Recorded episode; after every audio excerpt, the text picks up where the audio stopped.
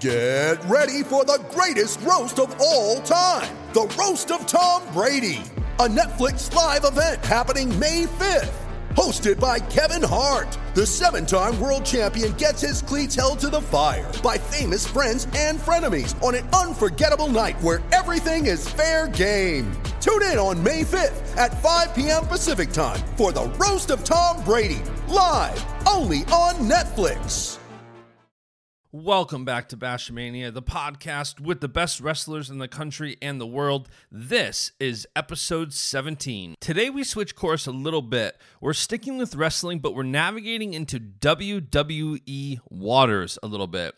Jerry Brisco is on the show today, a former Oklahoma State Cowboy. Jerry Brisco is a WWE Hall of Famer and current talent scout for the WWE. Jerry actively recruits talent in this context, especially from the NCAA wrestling scene.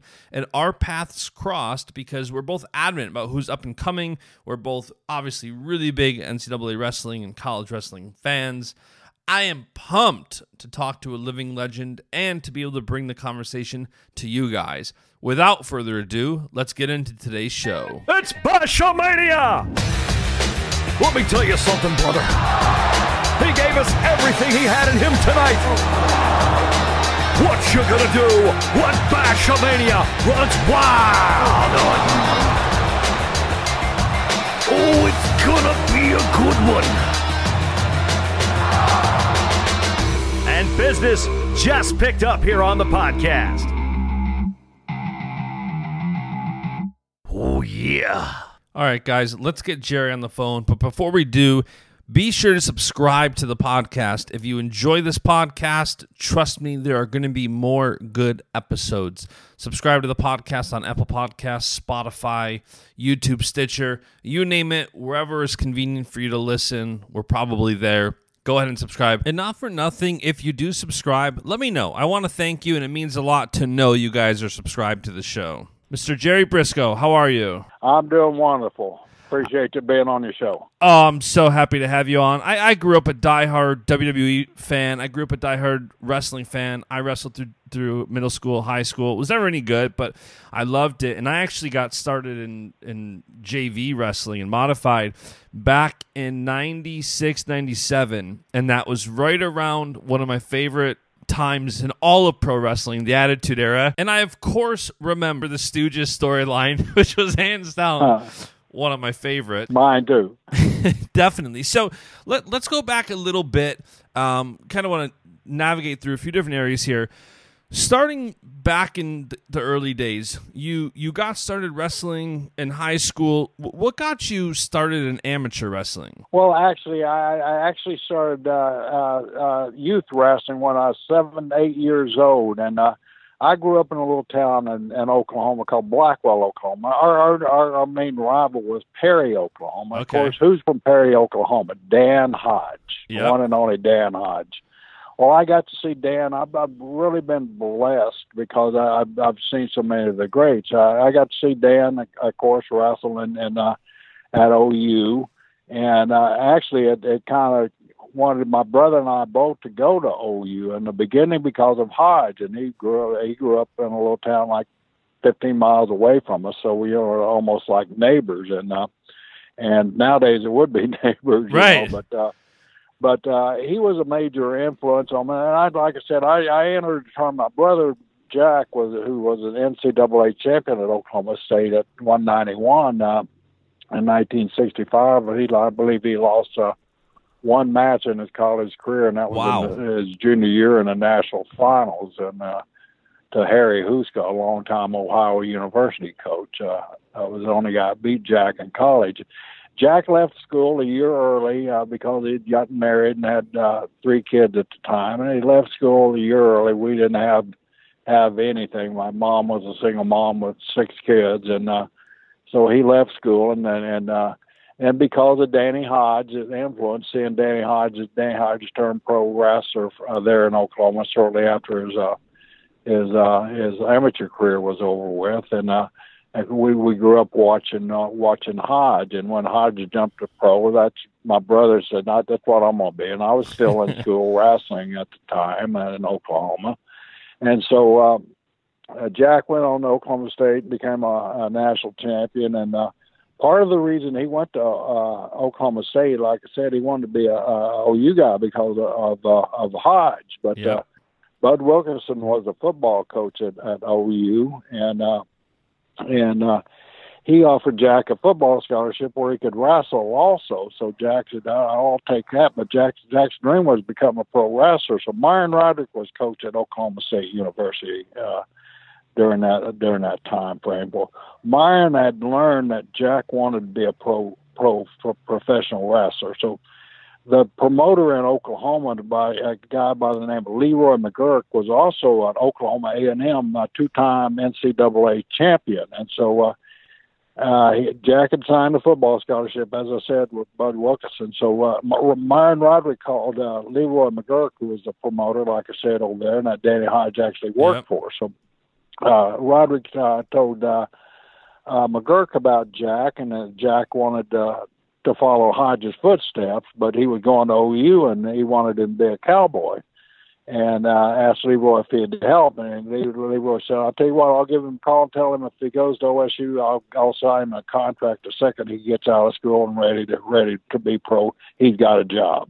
Wow. So Leroy called my brother. My brother immediately uh, uh, just signed a letter of intent and jumped out of that letter of intent for football and signed a letter intent for wrestling to Oklahoma State and ended up wrestling at Oklahoma State. So the family packed up and we moved up to Stillwater from Blackwell. And I wrestled at Stillwater High School. Was in state finals three times, kind of like you, uh, and never won a single single um, single tournament. But I was in the finals at Oklahoma so back when we had one division three times and lost three times in the state finals. And uh, so, but I got a scholar. Ended up getting a scholarship to Oklahoma State.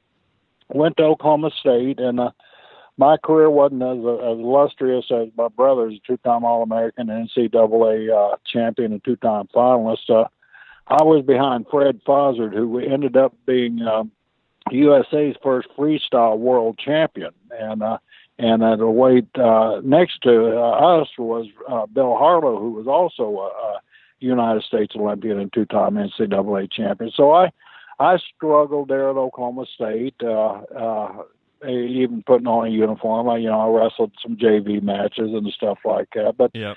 my uh, my career wasn't going anywhere. Plus, I uh, my last year I I blew my knee out and I couldn't. Uh, I was out for a year, and uh, Jack was uh, making money there in Oklahoma. Like I said, my mom was a single mom. We we didn't have much money, so I was well, I was on spring break when my brother and we were up in Joplin, Missouri, and his tag team partner got hurt uh, the night before.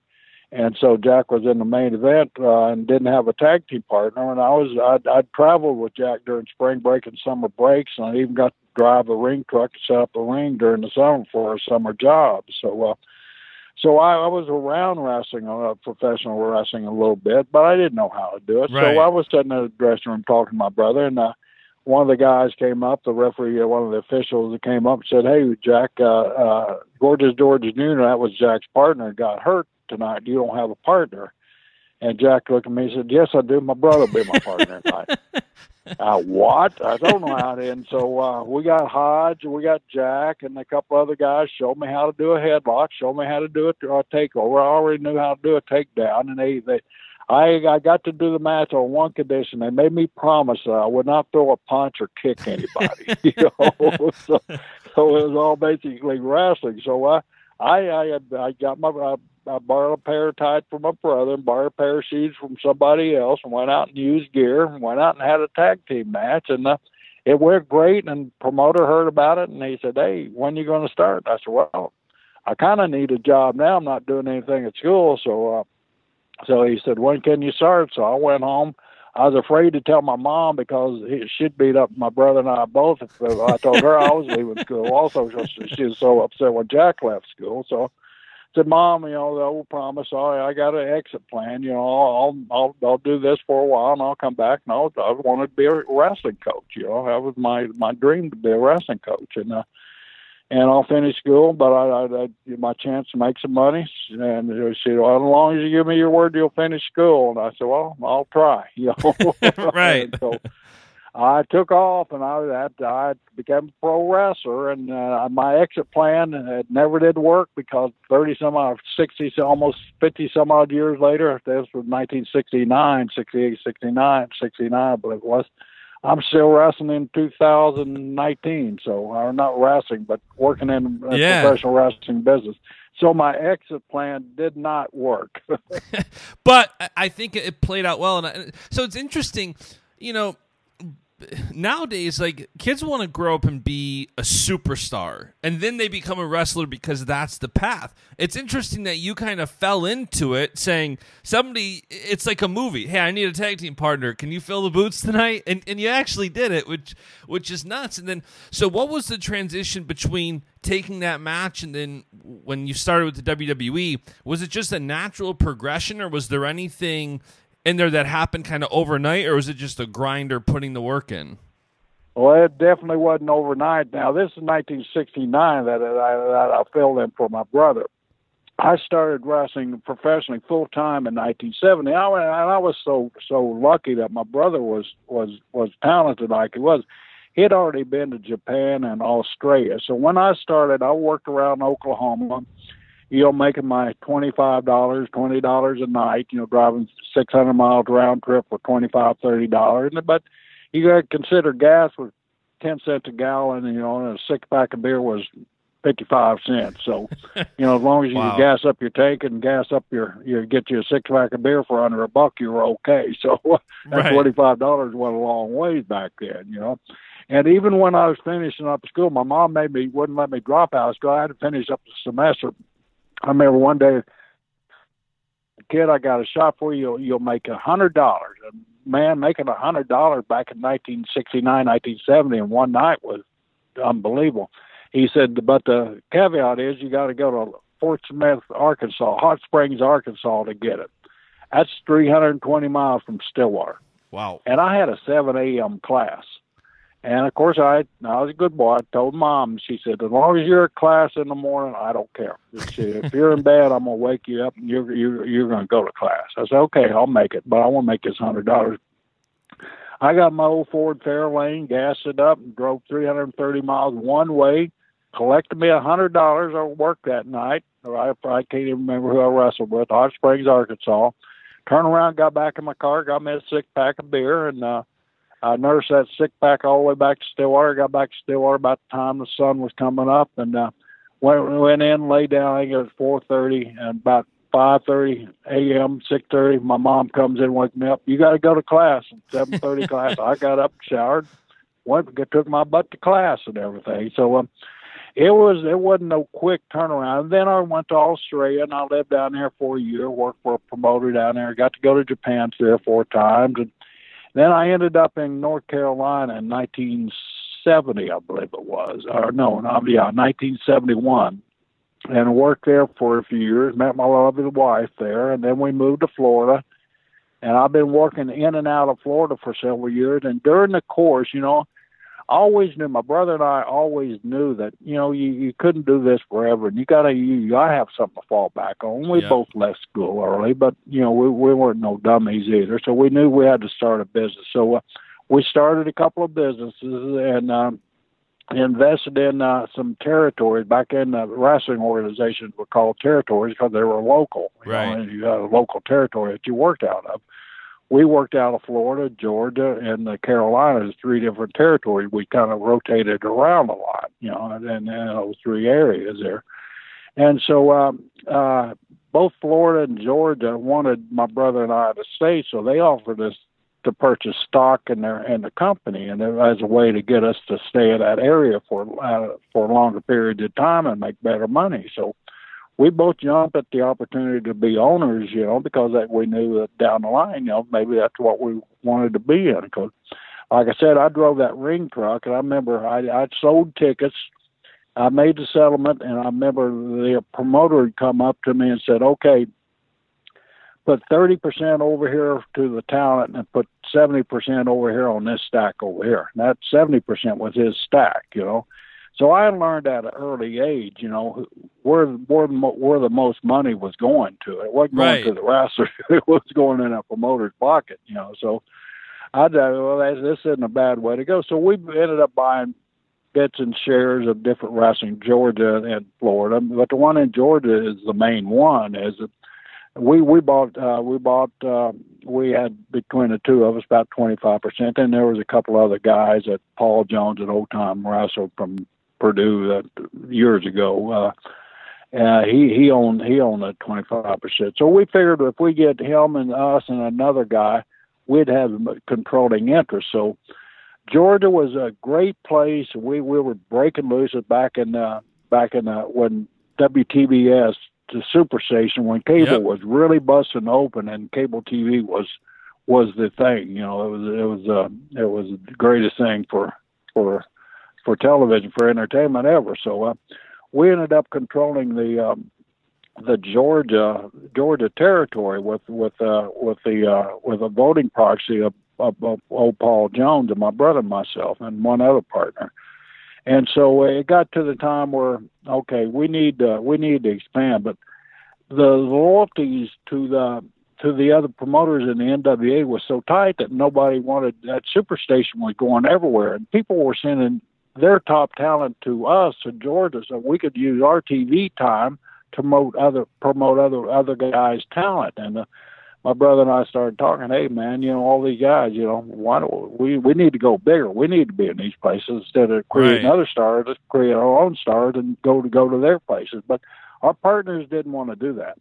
This was at the same time that Vince Jr. was taking over his dad's uh, promotion. Okay. Well, Vince Jr. had the same vision that we had, and so uh, you know we we we did the proper thing because we were loyal NWA. We went around and we offered NWA uh, members our shares in, in Georgia Championship Wrestling, and uh, you know, uh, to sell because we we we we wanted out. We saw the writing on the wall that Vince was going to go uh, globally, yep. and we are going to get stuck behind no matter what vehicle we had. But Vince also saw that WTBS uh, Georgia as, as the main vehicle for his product to, to go nationally and and uh, internationally. So he wanted that. So one day we were in Jim Crockett Jr.'s office, and Roddy Piper had already jumped to WWF at the time, working for Vince, and we had heard that he he severed his fingers and might have to have his fingers amputated. So Roddy was a good friend of everybody there. So we are in Crockett's uh, office, and Jack said, "Let's call Vince and see if uh, Piper's okay." And Crockett said, "I won't call that asshole. He's trying to steal my my territory. I, I, I'm not going to call him." So Jack said, "Do you mind if I call him, find out how Piper is?" He said, "If you want to call him, call him." So Jack picked up the phone, called Vince Jr. And during that, that's how Piper was, and Piper was going to be okay. Vince got him a specialist, and they saved his fingers and all that stuff. So, but in the conversation, uh, Vince said, "Jack, can you talk?" And he said, "No." And he said, "Well, just listen." He said, I, I, "He said I understand you guys are shopping your your your shares around for Georgia Championship. Would you would you be interested in talking to me?" And Jack said, "Yes."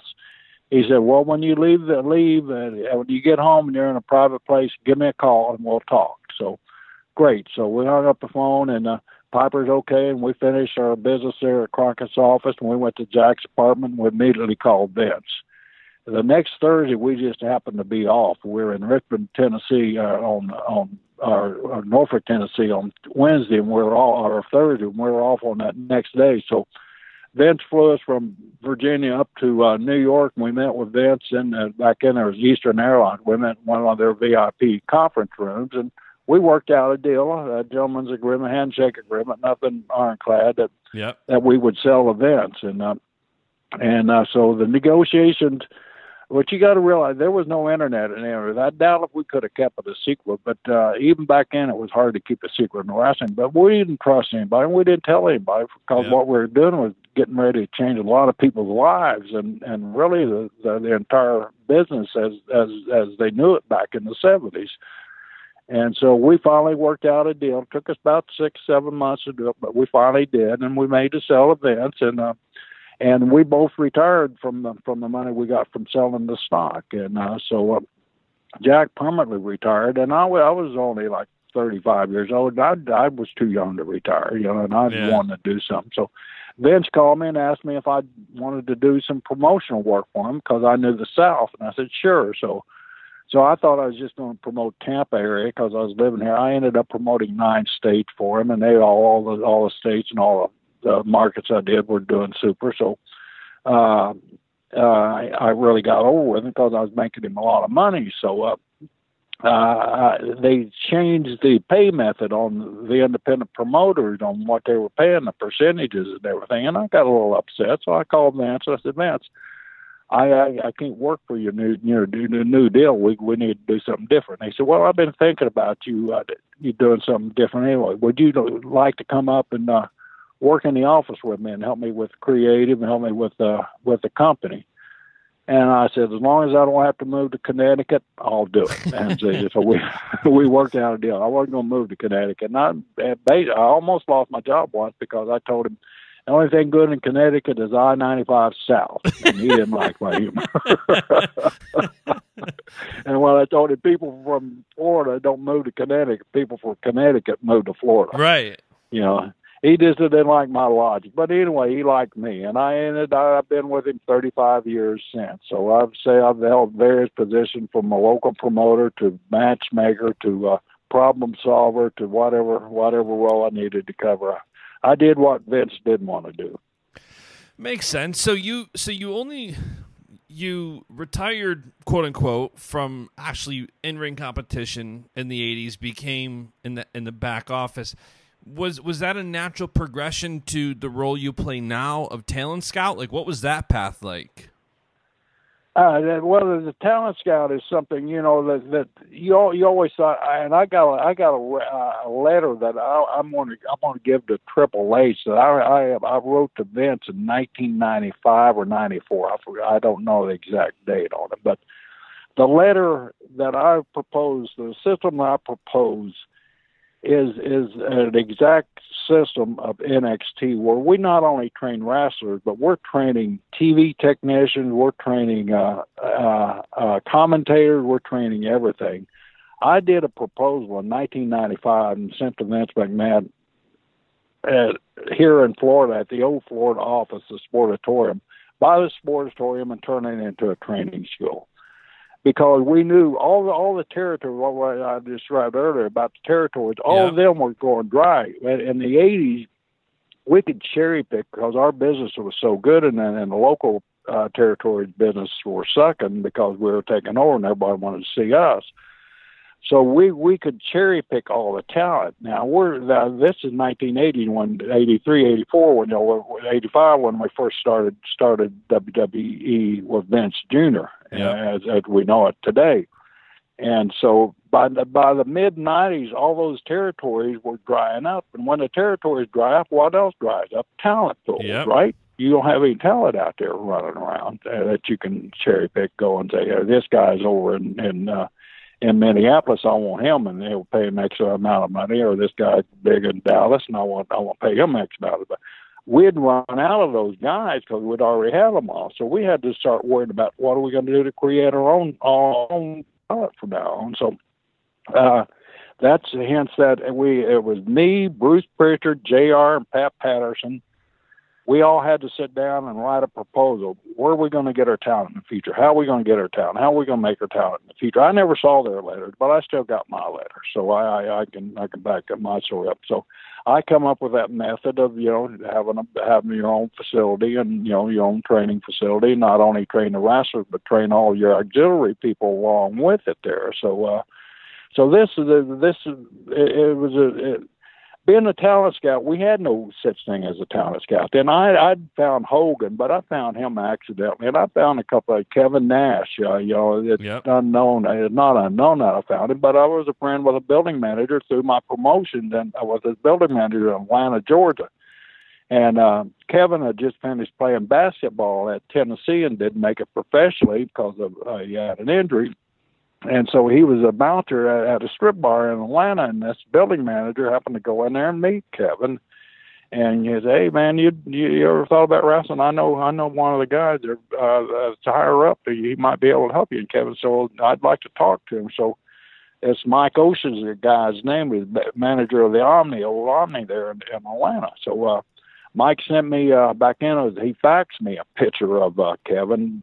Kevin had just done a Mr. Georgia bodybuilding contest, and he looked like uh, looked like a good guy. And I never will forget the day when I got the picture where we were going to Pensacola, Florida, and Hulk Hogan had chartered a plane from Tampa to Pensacola and asked if I wanted to fly on the plane. I said sure. So I had that fax with me, and I showed that fax to Terry on the way up there. Uh, Terry being Hulk and he said, "Damn, looks like you found another Hulkster." And I said, "Well, I'm hoping so." And he said, "Well, you're trying to run me out already?" And I said, "No, but you got to look at the future." So I'd recruited Kevin Nash and you know a couple other guys along the way without ever even doing it. And I'd always go to the national tournaments. If I'd see somebody at the national tournament I liked, I would always try to make contact with one of the coaches. And even back then, you know, I was still a lot of my uh, teammates like Bobby Douglas and Tadaaki Hatta and those guys there that I wrestled school with, they they were still active in coaching. So I would I would I always had an end to the coaching side of the deal where I could talk to guys where other people couldn't. So like like with Jay Robinson, Jay and I were recruited on in the same recruiting class at Oklahoma State. So when Brock came along, Jay and I worked out a deal where I wouldn't talk to Brock during during his junior year because Jay was afraid he would leave and not come back for his senior year. So Jay made me promise I wouldn't talk to him until he was a senior, and I to give him my word that Jay Jay uh, in return said, "Oh, after he wins the national as a senior year, I'll have him in here, and I'll ha- also have a bonus for you here." And I said, "If you," he said, "if you won't talk to him until then," I said, "I give you my word, Jay." And he and a week after the national tournament, Jay Robinson called me and he had uh, Brock Lesnar in the office. And I said, Well, what's my bonus? And he said, I got Shelton Benjamin here, too. Said, Who's that? well, Shelton turned out probably to probably be one of the best athletes that ever joined the WWE. Yeah, you know? yeah for so sure. So I got two for one because of Jay being, you know, Jay and I being in the same recruiting class at Oklahoma State. So, but see, even we didn't have a talent uh, recruitment department as such. So, and as time went on, you know, J.R. and I started really talking about where we're going to get this day on the. Uh, and J.R. said, "What? What? Have you ever thought about what you're going to do when you get out of the business?" I said, "Well, J.R. I said I've done a pretty good job finding the talent. I said, you know, that's um, it's a natural field out there for us. You know, I'd like to be a talent scout." He said, "That's not bad." So we we we kind of sit down and plan that out. You know, so I started having health issues in the in the in the in the mid '90s, and and so I had to get off the road where I couldn't do the producing job anymore. So uh, so I, my doctor said you can't travel like that anymore. And I said, well, can I travel some? And he said, yeah. So I called Vince. I said, Vince, I can't. You know, I've got, I've got to quit. He said, you're not quitting nothing. He said, what do you want to do? I said, I don't know. And he said, well, you and your wife sit down, talk, and see what you can do, and clear it with your doctor. So started thinking about it a little bit, and that all of a sudden that conversation with a good old J.R. popped in my head about talent scout down the line. Yeah. So I sent Vince a little business uh, uh, proposal, you know, about being a talent scout, and I immediately got a uh, response back to him. When do you want to start? I said, well, this was I think in September. I said, well, wrestling season starts in November. He said. Uh, Send me your schedule and I'll, I'll I'll I'll I'll stamp it and you go get us who you need to get and go where you need to go. So they've been good to me. They've sent me down to Rio to the Olympics. They sent me to Paris, you know, for the World Championships. And uh, uh, we we we're scouting now. Now we got like five guys in the scouting department, you know, Wow. which is a department now. so it, it's growing like So- crazy. But And I'm so interested too. So, like, three different questions from that. One, so guys like Brock Lesnar and, and Shelton Benjamin, they weren't interested in WWE until you approached them, and then that's the hey, why don't you guys try this? Like, that was more the route they took.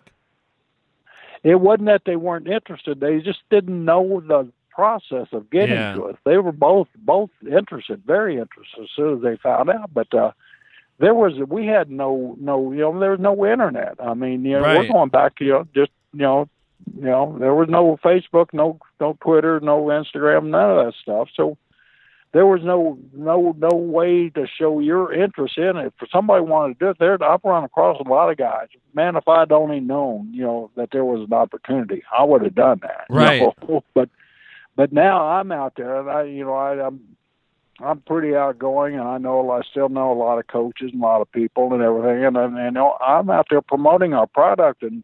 You know, it's an option. I sell it as an option. It's not for everybody, and then Yeah. you know, I, I a lot of guys, I think, you know, uh, they can't do it. You know, they get down here, we bring them down to NXT to, for a tryout, and either the verbal skills or something is lacking in them. You know, the, yeah. the, the charisma and that and it's not all their fault because we're taught, like I said, I started at six years old, and we're all taught, you know, have respect when you leave, you know, have respect for yourself and all this stuff, you know, and uh, and you know, don't don't don't make an exhibit of yourself on the mat, you know, and that's what always frustrated me. These kids win, and nowadays ESPN and Flow Wrestling, Flow Wrestling has done so much to bring the backstage element right. and to build emotional attachment to these kids than ever before. And before that, you never got a chance to see the emotion of these kids after they win a national title. You know, right. all you see is so, so running to the back. That's right. the biggest disgrace, biggest disservice to our sport that ever. But Flow Wrestling come along and open up that backstage. Now you can see these kids' emotion, and you know they're so good at getting these kids right there and right there and asking those uh, those, those hot questions at these kids. You can see their emotion, you can see their passion, and and and as a promoter and as an entertainer, I can tell when these kids are talking. You know, hey man, the some of the best. You know that that kid uh, from uh, Rutgers a couple of years ago cut the greatest promo I ever heard in my life. You know, and, there's some great ones. And, Bo uh, Nickal had a great one a couple of years ago. I think it was Yeah, last Bo year. Nichols had a great great, great Yeah, and- promo. yeah, and and a lot of them, a lot of them do. You know, but it's still my my favorite one, and it was on the Big Ten Network. Might as well give my uh, my lace 'em up buddy Jim Gibbons a, a big great plug, and uh, Sean uh, Sparks, I think was asked that kid from Iowa about winning the Big Ten and about his mullet. And he said, you know, uh, growing a mullet is about like winning a Big Ten championship. It don't happen overnight. You know, Right. To me, that was the greatest line I've ever heard in amateur wrestling. Yeah, that was a great one. That was uh, Sammy Brooks, I believe, after he won. Yeah, okay, Brooks, whoever it was. One So- of those Iowa kids. Yeah. So- I'm, a, I'm an.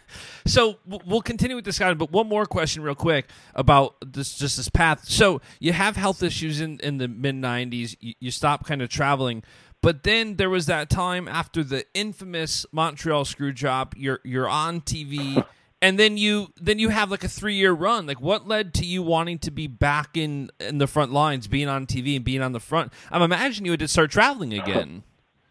That was totally an accident, and and and what a great time! It was the greatest time I ever had in, in my in the business because you know it was completely uh, different from what my personality is, and Right. and the, and, and being a being a stooge, I could do no wrong. Uh, the, the the more mistakes I made uh, with my with my verbiage and uh, and uh, and the more more more more more I made of myself, the the more over we got with the people. And and the first two segments we run, all of a sudden we you know we get minute by minute by minute ratings. We'd look in those ratings, and and our segment, Pat and I, when we do that student thing, the ratings would would spike at that time.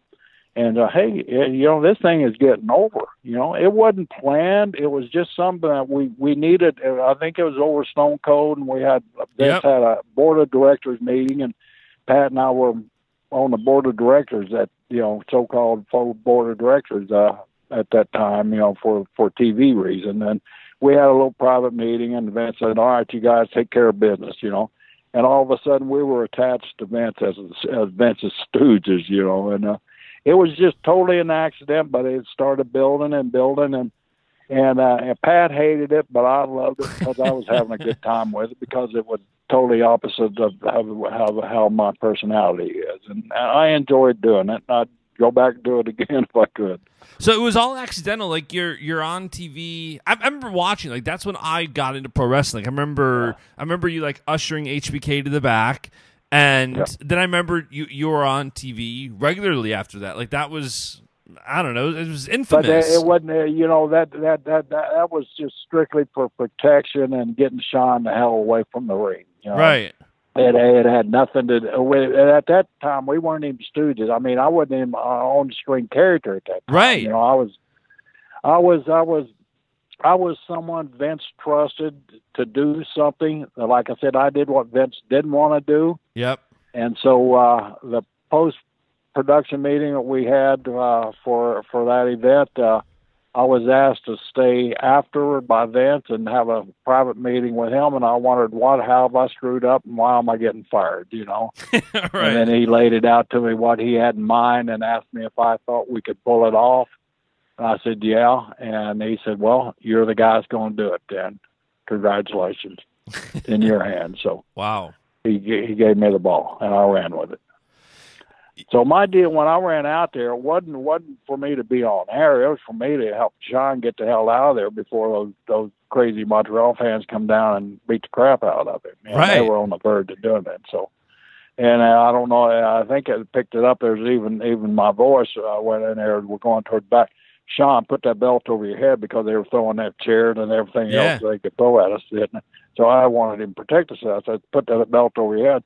That even came up in a trial. I had its testimony. I had to do. Why did you tell Sean that? I said because I didn't want him to get knocked out and me have to carry him out. So I wanted him to cover his head up with that belt. But so, but uh, we got him out of there, and um, and and uh, and uh, that's how that's what I mean. And then you know I was closely associated with Vince because word got out that I was the guy that orchestrated the the, the, the setup there. And then uh, then when when Stone Cold came along, we had to have somebody to feed Vince to. So uh, me and Pat were the the guys there because we were the close close associates with Vince, and it only made sense that he and I be out there with him. So it was just a pure accident. It really was. I mean, it, I'd like to say, yeah, we sit down, we brainstorm, we we come up with this thing, and it just clicked like crazy. But it's just one of those things that just happened to get over, and our personalities just uh, happened to, to click with the audience out there, and we become the Stooges. You know? It- and it was per- it was perfect. Like, you you literally can't write that stuff. Like it's just it was such a natural good thing, and it lasted three years. I mean, it definitely wa- was. three uh, damn years. Believe that. I mean, and I, I, I tell you a funny thing about it. I was doing, I was doing volunteer coaching because both my kids are, are, are high school wrestlers. And I'd walk into these gyms, and my wrestlers, they really had a ball with me because they they would all form a circle around me because all these other kids and and parents and uh, referees and everybody was wanting my autograph, and I was a damn volunteer coach, you know. and, uh, and my kids, they, Mr. Brisco, don't worry, we're, we're, we're your protection. Like we go to these tournaments, you know how you set up my bleachers, you know, they that they had kids sitting all around me to stop people coming up to me. What do you want from me? You know, uh, they, Mr. Brisco goes, all right, they take a picture with you or something like that. That's sure, you know. But my kids loved my my wrestlers loved it, you know, and they were they were they were along for the ride with me, which I really enjoyed taking them along with it, you know. But the only thing they gave they gave me grief about was when I had to dress up in, uh, in a dress. that was uh that was when you did drag at what King of the Ring? I want to say right. King of the Ring, he's out Yeah. in Boston, Mass. I'll never forget that. Yeah. I hated that, and that was Michael P.S. Hayes' idea. Well, it went he over blames it on Vince. He blames it on Vince, but I blame it on him. Yeah, it went over great. So after the three years in that, then it seems like you kind of transitioned back into into the the back office, talent scouting. What was that like going back into talent scouting? And did you were you excited to get kind of back behind the scenes? Yeah, it gave me time to really focus on that because when when you're on on air talent, you know, we're doing things live. I mean, you you you might be in the middle of you know planning out the strategy for for a you know live pay per view, and all of a sudden you got to go on air. So you got to leave these two guys in the middle of a strategy session and lose your train of thought, and all of a sudden switch that switch and start thinking, okay, what have I got to do for you know for my segment here? So after I got after I after we finished off the, run as the Stooges and I was able to focus backstage, I, I it was it was so much better because I had time to really do my job then. Yeah, and it was you can tell you have a passion for that too. I mean, being on air talent, I can't imagine how, how much fun that is. So, talk to me a little bit about you know, it's interesting because doing what I do in marketing, it's different worlds, but I'm constantly watching these kids because I want to help them when they get out of college with, with websites and, and growing their brand and social media and all that. So I'm constantly watching for who I think is going to be a star, who's going to have a big brand. What, what do you look for? Is, is it just a plethora of things? Like you're looking for size, how you speak. It, one of the negatives I, would say, I guess, about NCAA wrestling is there's no, there are no interviews. You know, like you said, Flow Wrestling does a great job now, and ESPN, these guys do a great job now, but especially in the early 2000s, as you're transitioning back into the scouting, there all you can really go by is matches. Like, how were you discover somebody like to discover somebody you know like like Brock Lesnar or Shelton Benjamin or any of these guys? What aside from size or mass or anything else, like what do you look for in that? Well, that, that's a great question. I sure wish somebody'd write me a book on that. And maybe I should write one on it. You know, I don't know what I'm looking for. People ask me, "What do you look for, Brisco?" But you know, I don't know what it is. But when I see a guy, I know, I know, I know. There's just that feel about it. But you know, the obvious thing. I can, I can sit here and tell you, it's the obvious thing. You look for somebody. Uh, first thing you look for is size. You know, but everybody's not blessed to be a beast like Brock Lesnar. But uh, right you know, there's the Kurt Angles out there. You know, the, the five foot eleven, uh, six foot guys, the two hundred ten, twenty pounders. Uh, uh, you know that that load. I used to kid to Ben Askren. I was after Ben Askren from. I saw Ben, uh, you know, wrestle the first national finals, and I, I man, I want that guy. I remember sitting there in that St. Louis auditorium, uh, Kiel Auditorium, all of a sudden Askren come up, and I didn't know Askren because I didn't really, uh, honestly, I didn't follow the middleweights at that time like yeah. I do now. I follow all the weights now because I, I'm a fan, you know, and uh, I love it. So back then I was just looking at the bigger weights. So I was sitting there, and all of a sudden I heard this roar come up, and I see this kid coming out with a big afro. Who in the hell is this? I see Ben walk out, and I see the charisma in that guy. I and I, I always tell Ben, uh, and Ben Ben laughs about it every time we see each other remember when you approached me, I said, Ben, if you were a foot taller and weighed another 50 pounds, I'd make you a millionaire. I said, well, you're already a millionaire. so, right. But he, he just had, he had it. You know, if, if he, if he would have been Brockside or anywhere, side or anywhere in the, in the, in the 90s, you know, I would, I would have had him, you know, and, and, and, and Ben, Ben was a great guy, a great kid to deal with. But, uh, I I just look for I look for guys that's got a little, you know, six foot two, six foot three. That's the ideal height, really, for these guys. I mean, we like them taller, of course, yep. and, and we like them shorter, also. But uh, you know, and then I, I I watch them in the tournament. If I if I'm going out, getting ready to go out to the to the I think it's a Roadrunner uh, Classic out in uh, in uh, uh, Bakersfield in in a few weeks, and. Yep. Uh, and it's a bunch of West Coast towns, and I never get to see a lot of these West Coast schools and a lot of smaller schools. And but uh, I've seen guys, uh, you know, that uh, I, I see them walk to the mat, and if, if I like what I see, then I'll watch them during the tournament. I'll watch how they communicate with their teammates. I watch the the interaction with them and the coaches. I watch the calls. I watch their facials uh, when they get bad calls and the reaction uh, uh, in their face. I watch it when they they get they get beat on how they respond if they're babies and rub throw their headgears and you know yeah. blaming everybody and pointing fingers or you know or their demeanor after that. I just, I watch personality a lot, and then I, I start talking to the coaches, or if I see somebody from their team, a parent or something like that. You get so much information from parents sitting in those in those bleachers. It's unbelievable. I mean, I can get somebody's life story just sitting next to somebody. Right. And one kid I recruited, a Division three kid, I actually I come in, I sit down at this tournament. It was out in uh, uh, Pueblo, Colorado. I remember exactly where it was. Just happened to sit down, walk down. I was running late, sit down. Uh, the the big boys are getting ready to come on, and uh, and the the heavyweights are lined up, and there's this there's line of the line of heavyweights, and at the end of the line is a six foot seven guy with bleached blonde hair had on purple. And I just noticed people next to me had on purple. And I looked and I said, You know who that kid down there? Yeah, that's our son. Why? And I said, Well, I'm from the WWE. Well, you got to be kidding. He loves the WWE, you know? and just you know, I sit there talking. Well, how about this kid? And they, the parents, they know they know the life stories and the the the pluses and minuses on every one of these kids. You know, so right. I just sit there and I BS in the I BS in those bleachers. I find out all the information I want. If I need more information, I usually know a contact to the coach, and I call the coach and uh, we talk a little bit, and the coach will tell me yay or nay on the on the citizenship part of it, and uh and uh, then we're off and running. You know, but it, it's just a plethora of things that you look for, and it's just not not one thing that you look for. You know, I mean, I've seen guys with, with great height and great weight and great skills that had zero presence on the uh, on the microphone. And I to say his name, but you can probably put it together because you've been a fan a while. Yep. There was this monster from Michigan State a few years ago that looked like he could be another Brock Lesnar. Yeah. Put a microphone in front of him, and we're lucky to get his name out of him.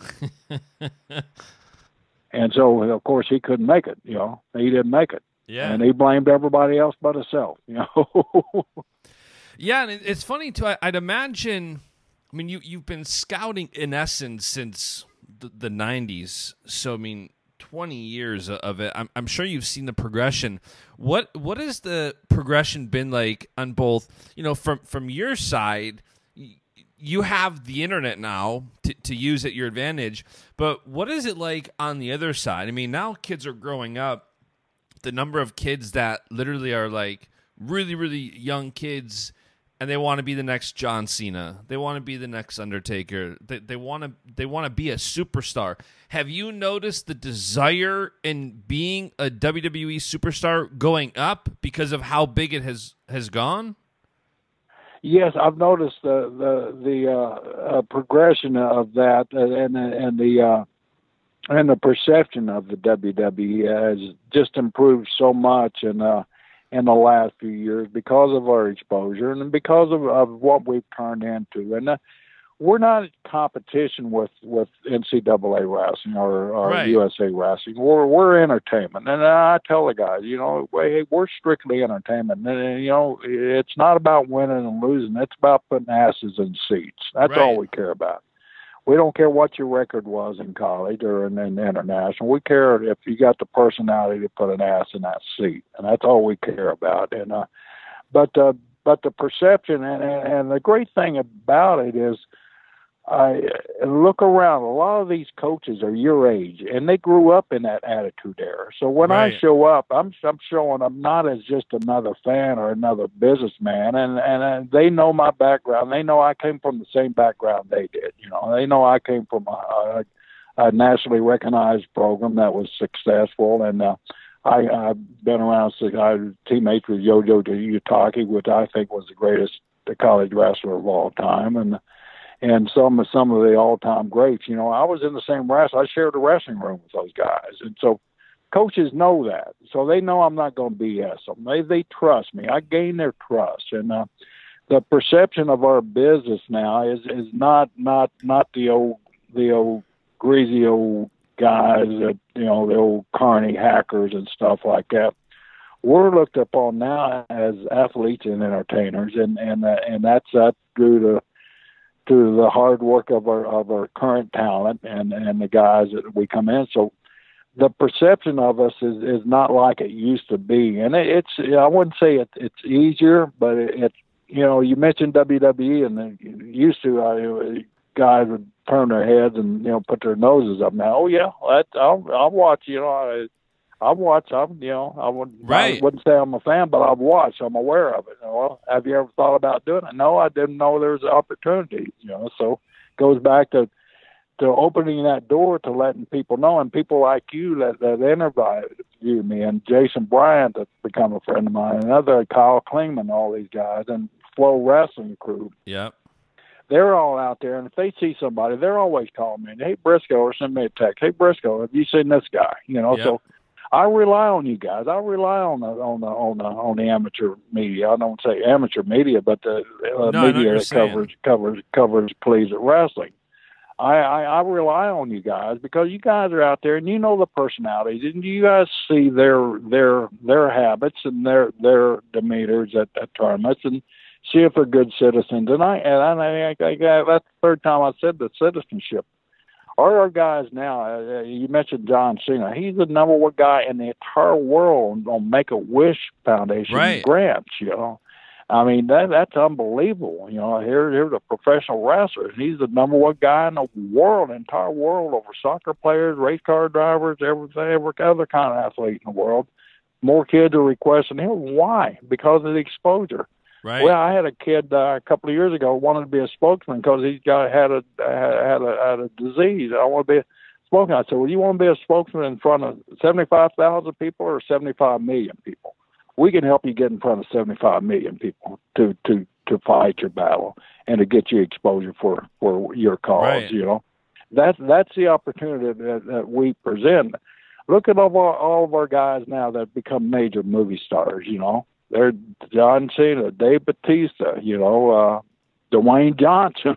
Yeah. I mean, I mean, we are we we're we're, we're producers look at us, our, our talents, all right, they've already been in front of big people, uh, big audiences. They they're not they're not intimidated. They've been in front of the camera, so they're not intimidated by the cameras.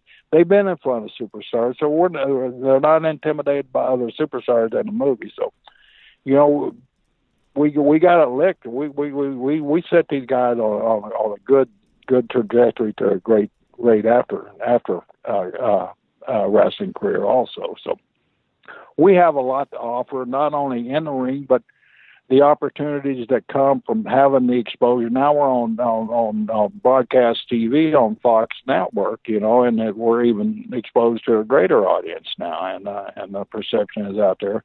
We're advertised on every every uh, every major event in the world now, so uh, because we're on Fox TV, so it's just if you have a cause that you want to do, if you have a have have a commitment that you want you want to you want to you want to fulfill, the door is for the WWE is an opportunity. A lot of these college kids that that's wide open that that they can, they can take a look at. And I always tell them to have an exit plan like mine, but mine lasted a little bit longer. You know, I'll Right. take it one of these days. But Have you noticed too that it's d- does it get easier in let's say 2019 2020 to scout talent because of how popular WWE is?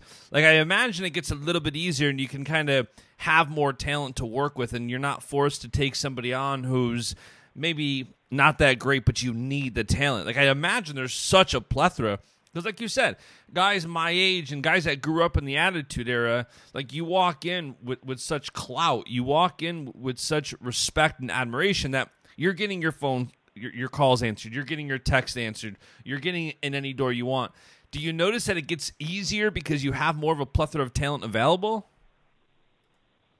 Uh, yeah, I wouldn't say it's getting easier because of that. I think it's getting easier because of the work and the, and because people are uh, getting to know me and Yeah. uh, they they kind of use me as, as as an example. That hey, if he's like this and he's one of their execs, you know, they must have good people working for them, and I and I take pride in that, you know, and uh, and I always try to present myself in a respectful way that. uh that I don't do anything to embarrass number one myself because Yeah. I, I I come from that background and, and I I want to be welcome in that background and I am. That two years ago I was named outstanding American in Florida chapter of the National Wrestling uh, Hall of Fame. So I take a lot of pride you know, in my background and coaches know that and uh, they know I'm not gonna I'm not gonna if, if I if I have a guy I mean. Kerry McCoy is a great friend of mine. He had a kid, and I said, Kerry, I'll, I'll give him a tryout because you recommended him Yeah. but I don't think he can make it. And he came down there and he gave he gave it the old college try, and the kid guy did a good job. But once again, it was just that he was lacking that one special deal, that verbal skills, and he just didn't have the talent to make it, you know. And so I had to call him. I say, hey, he, you know, his verbal skills let him down, you know. And so Yeah. it's not for everybody. And that that's kind of one of my But that final one guy it's for is the, he can he can he can he can do whatever he wants to with it. Yeah, and that's kind of one of my final questions for you is if there's somebody listening right now who they want to be a WWE superstar, they know they want to. What is it that you think they should work on or you know, it sounds like there there's a pattern of people who don't have the vocal skills. Is that would you say something that people should really work on if they have, you know, some of the more obvious traits like work on your vocal skills? I'm gonna tell you something right now that, and you can ask anybody. And, and uh, I got a lot of kids I brought in from D two and D three, and they they didn't quite make it. But you know, what? I see now. I say I'm really proud because it just goes to the character of the kid that I I, I, I try to recruit. I see that I see more and more of the kids that I brought in for tryouts down on the floor coaching now than than I ever have before because I've, I've I've been doing it now for eight nine years, and so there's a lot more of them, but they're they're coaching. So I tell you, they they were good quality of kids. But uh, But the basic thing uh, of of it is um, is is uh, is uh, and you, you can ask anybody that I've ever recruited on, on my on my final emails that I, bombard them that last week before they go to or last month before they go to camp. I bombard them with emails and text messages. Cardio, cardio, cardio, promo, promo, promo. I tell everybody, you you're an athlete. I know you're an athlete. You're an All American, or you're a national champion, or you're you're you're on a uh, on a on a on a uh, a collegiate wrestling team. That means you're an athlete. That, that don't mean you're, you're, you're stumbling, bumbling fool. You know, you can't, can't no coordination. It means you're an athlete. So I'm not worried about that part. The wor- part that I'm worried about, uh, you do that for two and a half days. Then that last half a day you're there, you got one hour uh, that we we devote. We give you the microphone and we give you 60 seconds. You can stumble and bumble a little bit out there on that mat and we can we can attribute that to nervousness and and stuff like that and you don't know you know the feel of our ring and it's totally different. You ought to see some of these guys come in. I'm going to jump off the subject here just for a second here but uh, the rope. The ropes are the biggest biggest fear that I've ever seen in these All Americans, national champions, and even even football, NFL. We have NFL football players come in.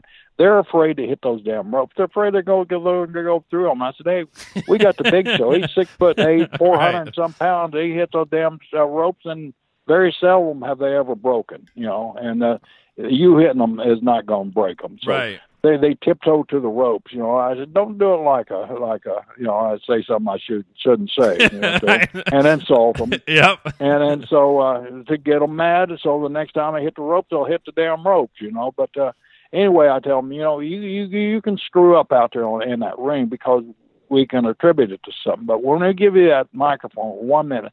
That's the most important one minute that you'll ever have when you're trying out for a job with the WWE. So what I want you to do is find your favorite guy, whether it be Randy Orton, Triple H, or John Cena, or or Daniel Bryan, or any of these guys, and listen to their their promo. Watch yep. their facial expressions. Watch their their their pitch, their their deflections of the voices. You know, Watch how they react when they get booed, you know, their facials when they get booed, or what's their reaction, watch their comeback, watch it, watch it when they get cheered, watch how they pause, watch watch the lapses in them, and study their their their their their rhythm of, of their speech. Don't don't you don't have to watch them wrestle or work because you're not that good. And you won't you won't copy that, but you can copy their their their style of interview. Study promos promo, promo, promo, and study. Study. If you got a favorite, if you don't, just go online and and, and you you can you can find one and, and watch several of them until you find somebody that that you think you identify with and uh, study their style of speaking. And it's the guys that get that microphone that make the money. Yeah, no, for sure. Wow. Well, listen, I could talk wrestling with you for hours, but I'm going to go let you enjoy that Florida weather. We will talk soon. Thank you so much for taking the I time hope we to run be on across the show. each other at one of these tournaments, man. Yeah, listen, I'll I'll be at NCAA's. I'll be at the Big Ten. So dinner on me. Okay, you got it, man. What a guy. Jerry Brisco, you are welcome back on this podcast anytime. Ladies and gentlemen, be sure to subscribe to the podcast. Leave a five star review, send us some feedback, let us know what you're thinking. This was such a blast. I'm definitely going to see what I can do to bring on more WWE guys, especially fun with the NCAA Olympic Wrestling crossover. Let me know what you guys think, though. Shoot me a message. My name is Justin Bash, and you just listened to the Bashmania podcast. And the beat goes on.